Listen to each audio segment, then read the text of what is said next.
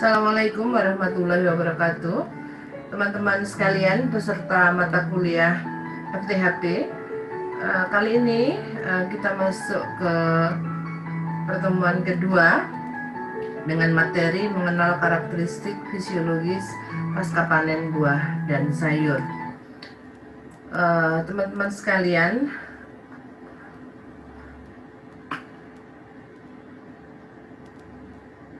dalam ilmu biologi itu uh, buah didefinisikan sebagai hasil penyerbukan antara serbuk sari dan kepala putih.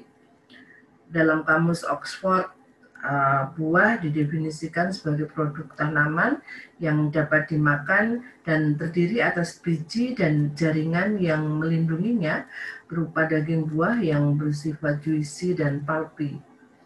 Konsumen mendefinisikan buah sebagai produk tanaman yang punya aroma tertentu, rasanya manis dan segar untuk dimakan, serta kaya akan kandungan vitamin dan mineral. Ada aneka macam buah yang kita kenal di dalam kehidupan kita. Eh, kita adalah negara dengan eh, kekayaan buah-buahan yang banyak, karena kita berada di wilayah tropik buah-buahan yang kita kenal uh, dan mudah kita jumpai adalah jenis-jenis buah-buahan tropik seperti nanas, pisang, ya. Uh, ada juga buah-buahan yang berasal uh, dari wilayah-wilayah subtropis seperti jeruk, misalnya apel, ya. Mangga ini adalah tropical, buah-buahan tropis. Ada juga buah-buahan yang berasal dari wilayah-wilayah lebih dingin, misalnya stroberi, anggur, dan sebagainya.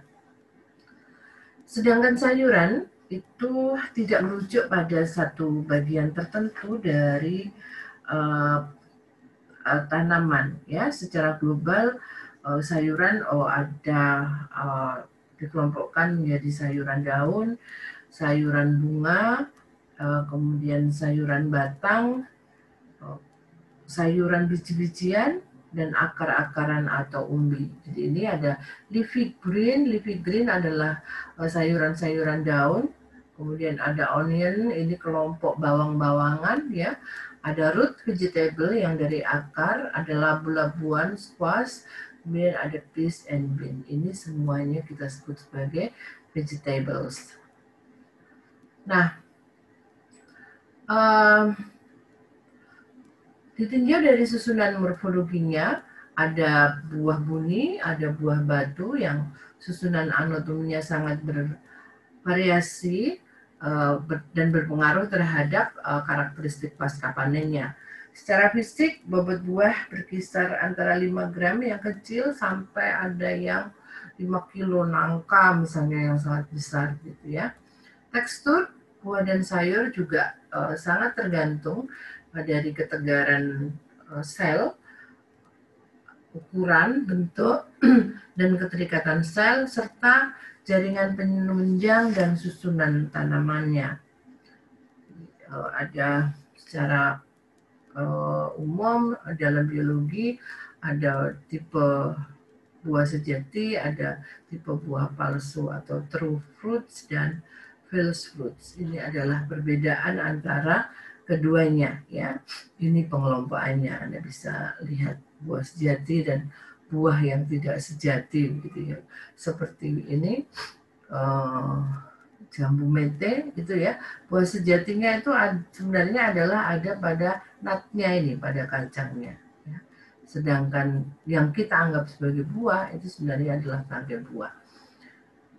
Uh, ini adalah jaringan penunjang uh, terdiri dari sel-sel parenkim ya. Sel-sel parenkim itu uh, memiliki atau jaringan parenkim itu memiliki bentuk dan struktur yang simpel, sederhana. Ini adalah sel parenkim pada uh, apel ya, yang ini pada buah pir ya. Uh, dinding selnya tipis, protoplasmanya masih ada dan masih mampu membelah daging buah, ya, mesofil daun, bunga-bungaan, penghasil minyak siri itu adalah kelompok-kelompok parenkim. Kemudian kolenkin itu terdiri dari sel yang lebih panjang, ya. Ini contohnya bentuknya bermacam-macam dengan penebalan yang tidak merata. uh, jaringan ini, jaringan calling ini ada pada batang terluar, petiol, dan tulang daun. Seledri itu contoh sayuran yang didominasi oleh jaringan ini. Kemudian yang berikutnya adalah jaringan sklerenkim yang sifatnya lebih kuat. Ya, uh, ini kulit buah gitu ya, phloem dan biji-bijian itu pada umumnya didominasi oleh jaringan sklerenkim. Ini adalah oh, bentuk-bentuknya kalau dilihat menggunakan mikroskop. Nah, ada beberapa sifat umum produk hortikultura yang Anda harus uh, pahami. Yang pertama adalah semua produk pertanian termasuk produk hortikultura itu masih melakukan proses respirasi sesudah panen sehingga dia hidup sifatnya. Nah, proses respirasi inilah yang akan mengakibatkan proses kerusakan pada produk. Jadi, untuk produk hortikultura itu hampir semuanya bersifat perishable. Perishable artinya mudah mengalami kerusakan. Mengapa? Karena mereka masih melakukan proses respirasi. Apa itu proses respirasi? Dalam bahasa sederhana kita itu adalah proses pernafasan.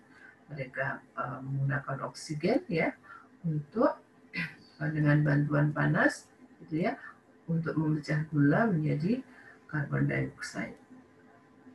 Nah, kemudian uh, yang berikutnya karena mudah rusak tadi, ya uh, orang kemudian mengklasifikasikan uh, produk-produk hortikultura itu berdasarkan tingkat kemudahan kerusakannya atau berdasarkan tingkat perishability-nya. Ada yang highly perishable, sangat mudah rusak, dia punya daya simpan pendek 1 sampai 2 hari, kadar airnya tinggi. Sel yang dominan adalah parenchyma. Ya, uh, seratnya rendah, enzimatis aktivitas enzimatisnya tinggi. Biasanya uh, merupakan bagian tanaman yang sedang tumbuh. Kecambah ini salah satu uh, contohnya dari kelompok ini. Asparagus itu juga masuk di dalam kelompok ini. Yang berikutnya adalah moderate perishable. Uh, ini tidak terlalu mudah rusak, kadar airnya tinggi, tapi kandungan seratnya juga tinggi aktivitas enzimnya tidak terlalu tinggi. Ketimun, tomat, kubis uh, itu masuk di dalam kelompok ini. Yang berikutnya adalah slightly perishable.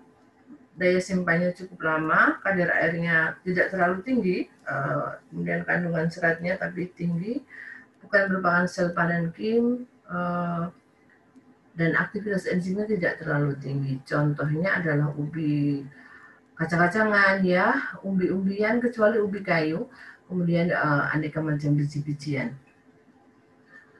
Nah, kemudian sifat yang kedua adalah produk-produk hortikultura itu umumnya dikelompokkan berdasarkan bagian-bagian tanaman.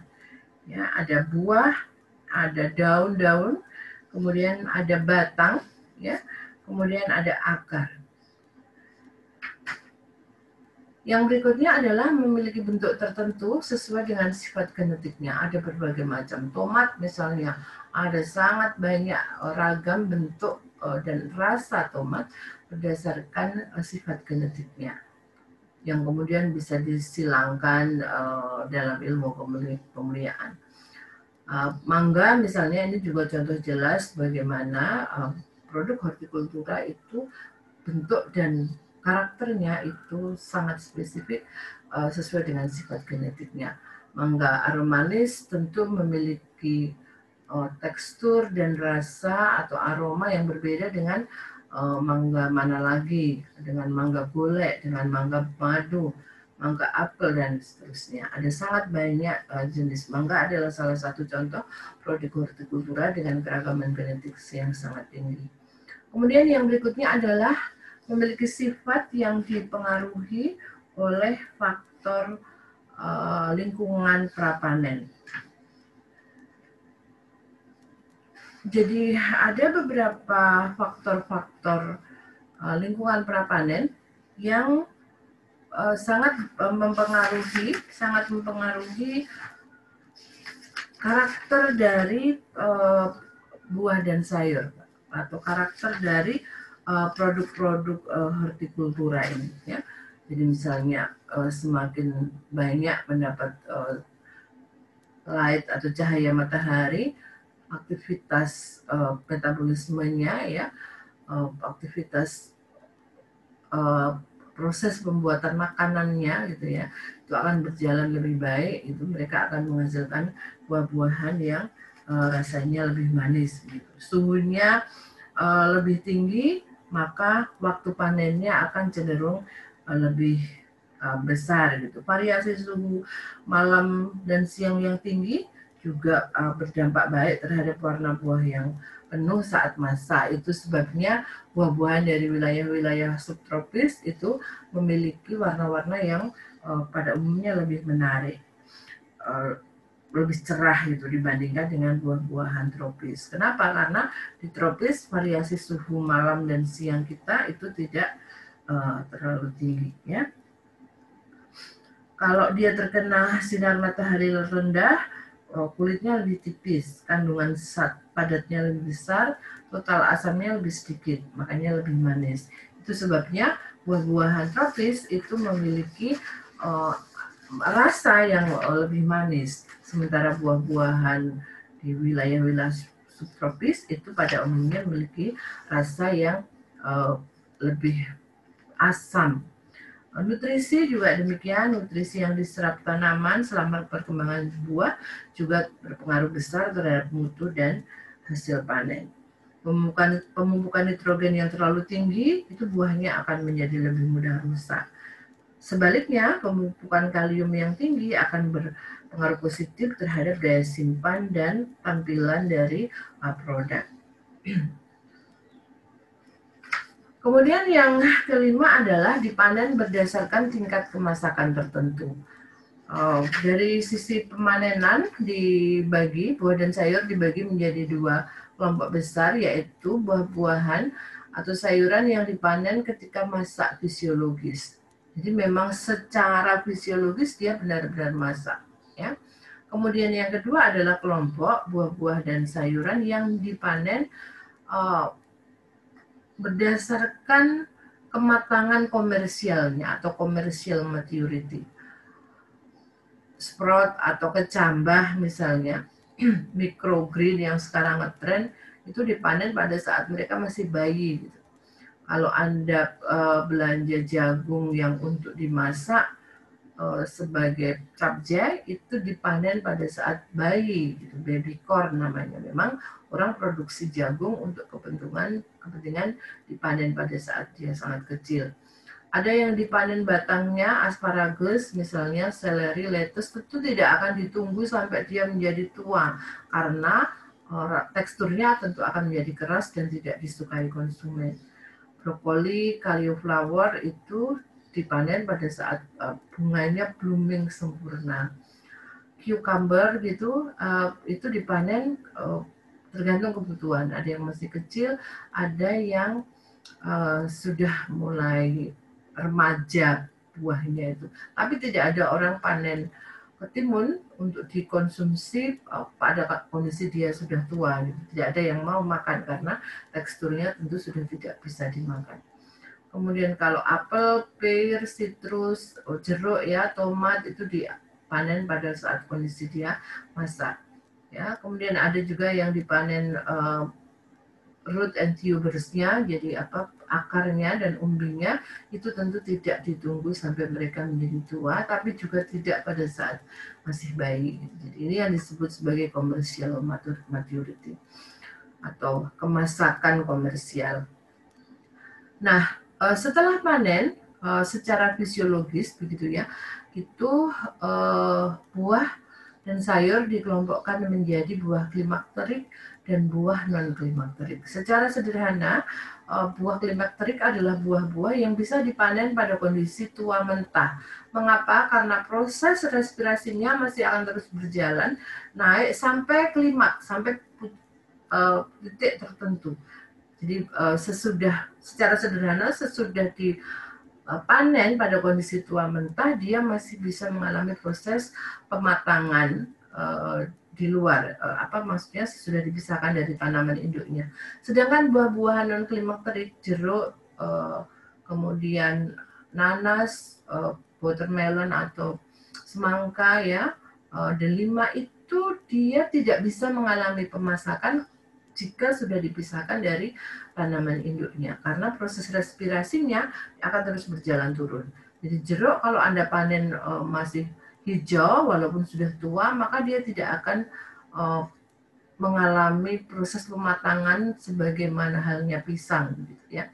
Jadi ini adalah buah-buah non klimakterik, uh, buah-buah yang harus dipanen pada kondisi uh, matang sempurna di pohon. Anda bisa cek uh, sumbernya, uh, linknya sudah saya share di sini. Nah, Beberapa faktor yang mempengaruhi kualitas produk hortikultura setelah panen uh, ada empat yang utama yaitu respirasi, transpirasi, kelembaban relatif dan suhu. Ya, berbagai macam buah dan sayur memiliki uh, tingkat respirasi yang berbeda-beda. Ya, uh, kemudian kalau transpirasi ini tergantung dari kondisi luang ruang simpan sangat erat kaitannya dengan kelembaban relatif. Uh, suhu itu mempengaruhi baik proses respirasi maupun proses transpirasi.